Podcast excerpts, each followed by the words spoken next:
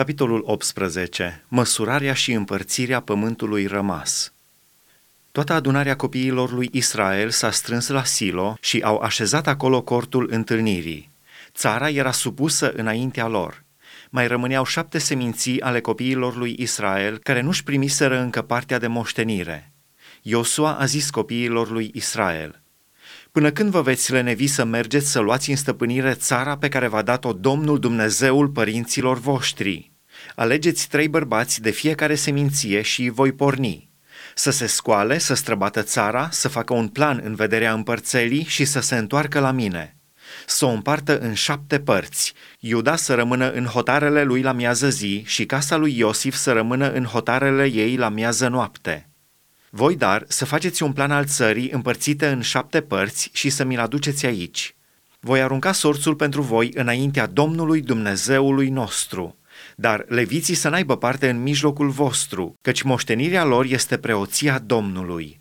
Și Gad, Ruben și jumătate din seminția lui Manase și-au primit moștenirea pe care le-a dat-o Moise, robul Domnului, de cealaltă parte a Iordanului, la răsărit.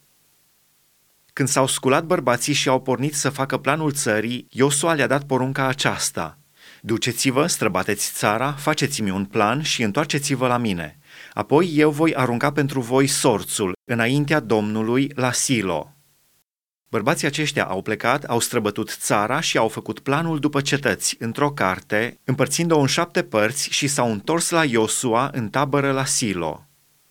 Iosua a aruncat înaintea Domnului sorți pentru ei la Silo și a împărțit țara între copiii lui Israel, dând fiecăruia partea lui. Partea lui Beniamin. Sorțul a căzut pe seminția fiilor lui Beniamin, după familiile lor, și partea care le-a căzut prin sorți își avea hotarele între fiii lui Iuda și fiii lui Iosif. Înspre miază noapte, hotarul lor pornea de la Iordan. Suia pe la miază noapte de Ierihon, se ridica în munte spre Apus și ieșea în pustia Bet Aven. De acolo trecea prin Luz, la miază zi de Luz, adică Betel, și se pogora la Atarot Adar, peste muntele care este la miază zi de Bet Horonul de jos. Înspre apus, hotarul mergea și se întorcea pe la miază zi de muntele care este în fața Bet-Horonului. Mergea spre miază zi și ieșea la Chiriat Baal, care este Chiriat Iearim, cetatea fiilor lui Iuda. Aceasta era partea de apus. Partea de miază zi începea de la capătul Chiriat Iearimului.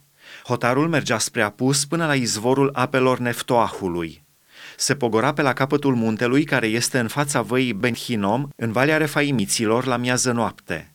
Se pogora prin Valea Hinom, pe partea de miază zi a Ebusiților, până la En Roguel. Se îndrepta spre miază noapte la En Shemesh, apoi la Gelilot, care este în fața suișului Adumim, și se pogora pe la piatra lui Bohan, fiul lui Ruben. Trecea pe partea de miază noapte, în fața Arabei, se pogora pe la Araba, mergea înainte pe partea de miază noapte de Bet Hogla și ieșea la sânul de miază noapte al Mării Sărate spre îmbucătura Iordanului la miază zi. Acesta era hotarul de miază zi. Înspre răsărit, hotarul îl făcea Iordanul. Aceasta a fost moștenirea fiilor lui Beniamin, după familiile lor, cu hotarele ei de jur împrejur. Cetățile seminției fiilor lui Beniamin, după familiile lor, erau Ierihonul, Bet-Hogla, Emek Chețiț, Bet-Araba, Țemaraim, Betel, Avim, Para, Ofra, Chefar Amonai, Ofni și Geba, 12 cetăți și satele lor.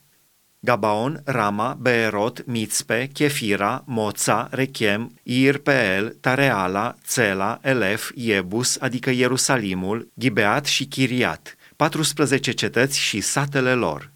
Aceasta a fost moștenirea fiilor lui Beniamin după familiile lor.